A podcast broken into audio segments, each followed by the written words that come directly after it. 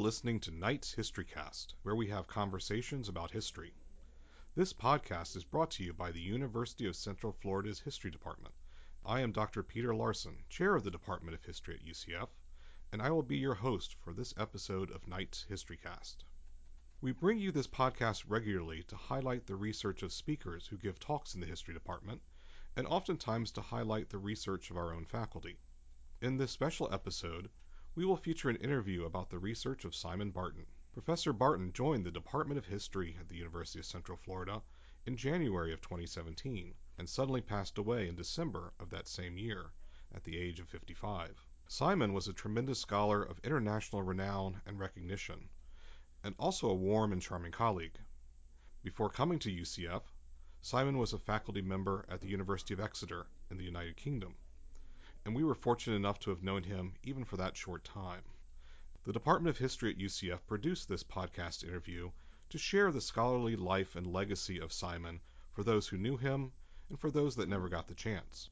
The Department of History's Robert Cassanello recently talked with Dr. Alun Williams from the University of Exeter about Simon Barton's work and career. Let's listen to their conversation. Professor Williams, I want to thank you for joining me today on our podcast. Would you mind introducing yourself to our audience?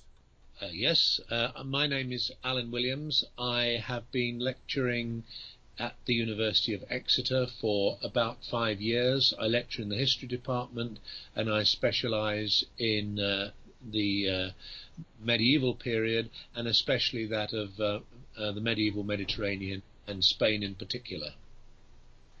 And I'm glad you, you joined me today on the on the podcast. And I, in some sense, I'm I'm really glad to be talking to you, and I want to talk to you. But in another sense, I'm you know a little saddened that we have to have this conversation because um, we want to talk about our colleague, our, our mutual colleague, uh, Dr. Simon Barton, who was here at UCF for um, for a year, and before that he was at Exeter, where you are, uh, for quite a long time, and sort of built his his career there. And I want to kind of take this opportunity since his passing to talk a little bit about re- his research and the professor he was. And I thought there was no better person than you to have this conversation. So I do want to thank you for joining me and, and taking the time out to speak to us. It's a great pleasure. Okay, and I'd like to start I guess you know the as a historian we always want to start in the beginning and, and do you have a sense of, of where uh, Professor Barton where he had his his interest in medieval history and maybe did he did he start I'd read some um, memorials that he had um, he had started with an interest in English medieval history and then moved to Spain and Iberian medieval history did was there a, a reason for that shift or can can you speak to that at all well, I mean, first of all, why medieval? And that's quite a difficult question to answer. But I think for him, it offered the opportunity to speculate about the past, to construct a narrative, to understand it. I feel it was that period of history which helped uh, to um, hone his craft, so to speak. And um, I think the idea of moving from English uh, medieval history to Iberian history is all part of his evolution, you might say, as a historian. Initially, when he was a, an undergraduate at Aberystwyth, he, he focused on Anglo-Saxon history, and I think that was the first area that he he really specialized in. Um, and I suppose you might say he was lured to medieval Spain in much the same way um, that he was able to entice or to draw others to this area of study later on. Um, I think he found, um, and this is an impression that I gained over the years, I think he found the whole dimension of the medieval Mediterranean a place of um, visual and intellectual excitement Iberia was his first love, but he was also drawn to the wider conflict between um, Christendom and Islam, to the Crusades, and to the glories of Byzantium. Um, and in this respect, I suppose he was following in the footsteps of his mentor and uh, DPhil supervisor Richard Fletcher uh, at the University of York. But of course, Simon went a lot further. He taught English as a foreign language in Madrid. He married a Spanish woman, and his two children uh, live in or around Madrid today. Um, we should perhaps also remember that when he first came to Exeter, he began as a lecturer in the modern languages department, um, teaching Spanish. And languages were to be very important in uh, in his uh, in his research. He he was proficient in a number of European languages, including Spanish and French, and he he'd also studied Latin and Greek, also knew a little Arabic. So perhaps this awareness of the cultural and linguistic diversity of the medieval Mediterranean um, contributed to what you might call the Iberian dimension, and um, and this was to propel virtually all his future work, his teaching, and um, and his research. Well, great. And so I've been trying to um, dive into into his work to get a sense of, of who he was as a scholar. And one of the interesting things I found, and this, this really comes out in, in the reviews of his first book, uh, The Aristocracy in 12th Century Leon and Castile, is the idea that he's bringing um, a, a, scholarly synthesis to an English language audience. It seemed, I guess, for the first time, if I got that correct. So could, could you speak to the ways that um, Simon's research introduced this kind of history to new audiences? Um, well, I, I, can certainly try. Yes, I mean the the, the book that you uh, refer to arose uh, out of his uh, or arose from his PhD thesis um, when he focused on the complexity of aristocratic power in Leon Castile in the reign of um, uh, Alfonso VII, the 11th century uh, king, uh, 12th century king, I beg your pardon. Um, he went on to introduce and uh, translate a key text, the Chronica Adefonsi Imperatoris, the chronicle of the um, of the Emperor Alfonso. He translated this into English, um, very readable translation. He also provided a, um, an introduction and this translation was to become, uh, for many, a key authoritative work which documented the small and large events of Alfonso's uh, reign. So I think he saw translation as a key element in, in increasing and encouraging uh, students' um, understanding of the historical background of the areas that they were studying. Um, so his work had a, seems to me to have had a key uh, pedagogic dimension, um, and what he did gave his teaching, and I think this is very important uh, in um, in any kind of discussion of the success he had. Um, he gave him a kind of accessibility, um, his own abilities as a communicator infiltrated his teaching, um, and this was accompanied with his enthusiasm and the sense that things were moving forward and that uh, nothing was ever static. There was a sense of momentum about what he was doing, and I think and believe this uh, this greatly impressed um, not just his colleagues but the students with which he worked as well. And his courses were always very um, popular and well uh, well supported.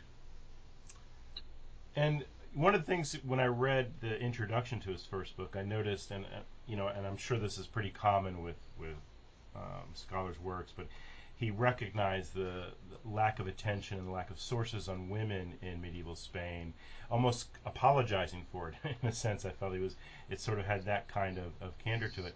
And um, his next book on uh, titled conquerors, brides, and concubines, interfaith relations, and social power in medieval Iberia, I, I sort of felt since this was about the the um, lives of women, the sexual lives of women across faith, I kind of felt like maybe um, Simon was correcting what he felt was a, a shortness in his first work with this second work t- devoted exclusively to the sexual lives of women. I mean, am I?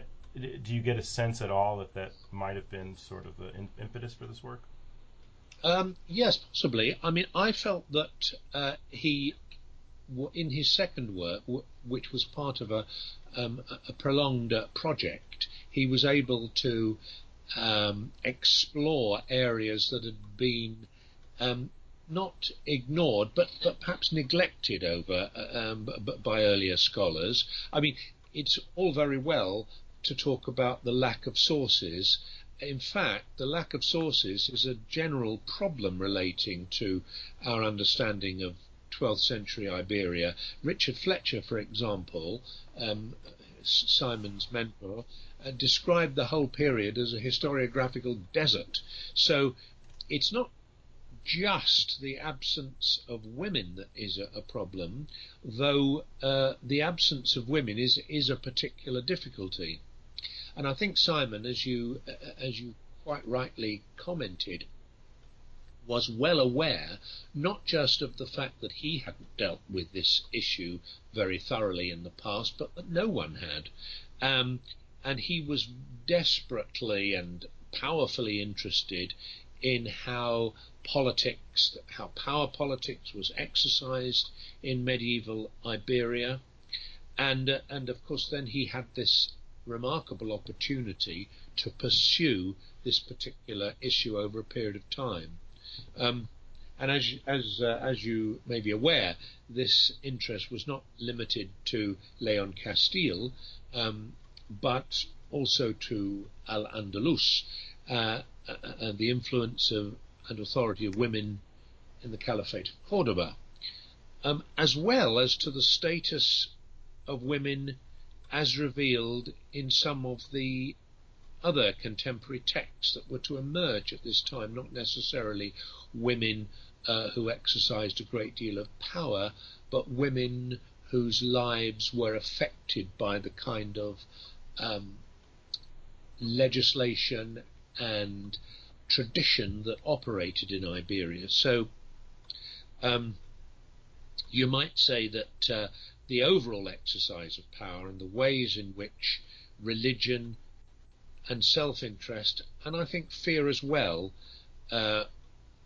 served to govern policy and determine behaviour were issues that he was um, keen to explore. And I think the study, this particular study, has added immensely to our understanding, not just of the particular subject that he wrote, but also in understanding the wider view of uh, Christian-Muslim relations in Iberia over um, over an, uh, an, important period of time, a, a, period of time in which the relationship was to change.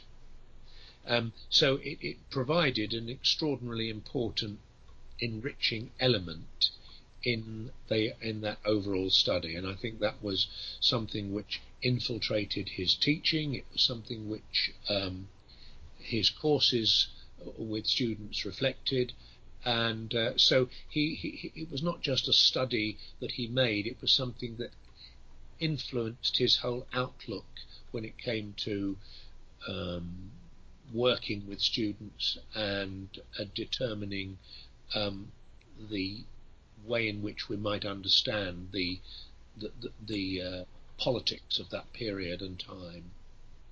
Great.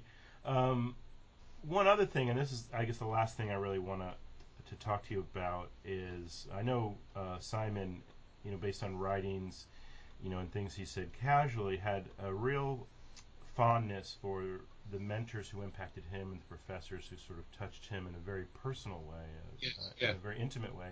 And I, you know, one of the things I noticed, and you've written about this previously, is the way ways in which Simon also touched his students and mentored his students who went on to have successful careers of their own and, and are budding scholars at the moment. And I was wondering if you could speak to that a bit. Well, yes, I mean, particularly uh, the experience of those students I, I knew reasonably well. I mean, what he had a he had he was a man of rare gifts. I think I think that was um, that's acknowledged by everyone. And one of his gifts was to make me and and others feel feel cheerful. I mean that might seem a almost a trivial observation, but it seemed to me to um, make a great difference to the kind of relationship which we we were to have. I mean, whether we were in the in a in a formal setting of an office or whether we were uh, discussing issues uh, related to teaching in one of the many fine pubs in Exeter, um, he enthused me and he enthused others as we discussed um, projects, teaching, and encouraging students to become excited at the prospect of uh, of studying medieval Spain. He is also inter- in, importantly involved in the Society for the Medieval Mediterranean. He was its president. He had been its president since uh, I think 2013, um, and he was a fine, fine president, innovative and creative and hardworking. And uh, his aim uh, I was also on the involved as the secretary of the society, and we discussed ways in which we could um, make the society appeal to younger scholars and and how we might take it forward. So it was he had he was always sort of bursting with ideas, and he always had a string of PhD students either waiting in the wings or pursuing their particular areas of research. And I'm quite sure it was p- partly due to his um, his qualities uh, as a human being as well as his scholastic ability. The, the two were hard to separate in a sense. Um, I mean, he was never with whether it was with a first year undergraduate or whether it was one, with one of his colleagues or a PhD student, he was never pompous or overbearing. Um, he never seemed particularly to be concerned to impress people, and of course, as a result, he was all the more impressive. Um, and he endeared himself to students and colleagues alike almost uniquely, I would say.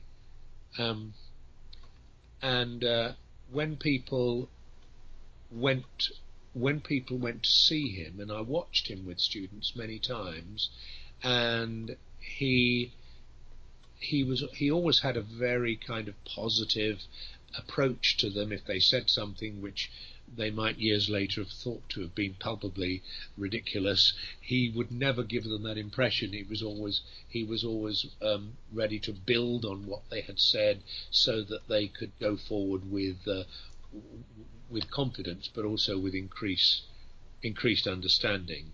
I mean, as well as far as my own um, my own association with him was concerned, as I, have said on a previous occasion, um, the times we spent together were joyous, but they were all too short. Absolutely, and so you know one of the things that that, that I've been thinking about since since his passing, if, if at the end of my career, if I'm a, a, quarter of the scholar that, that Simon was, I think that would be an achievement. But more so, if I was a quarter of the person Simon was, I think that also would be an achievement. He was just such a generous colleague, such a generous person, and I think you know, I, I hope people will, who hear this podcast will immediately go out and just learn about who the who the yes. man and who the historian was um, that was Simon Barton. Scholastically generous, I think. You know, he was he was a he was very remarkable, and I think he would be surprised because of his natural humility that we are even making this podcast. anyway, sure, I'm sure he would. Professor Williams, thank you again for joining me. I really appreciate you taking the time out. That's a pleasure. That was Robert Cassanello and Alun Williams remembering Simon Barton. For Knights History Cast, I'm Peter Larson. Please subscribe to this podcast to hear future interviews and conversations.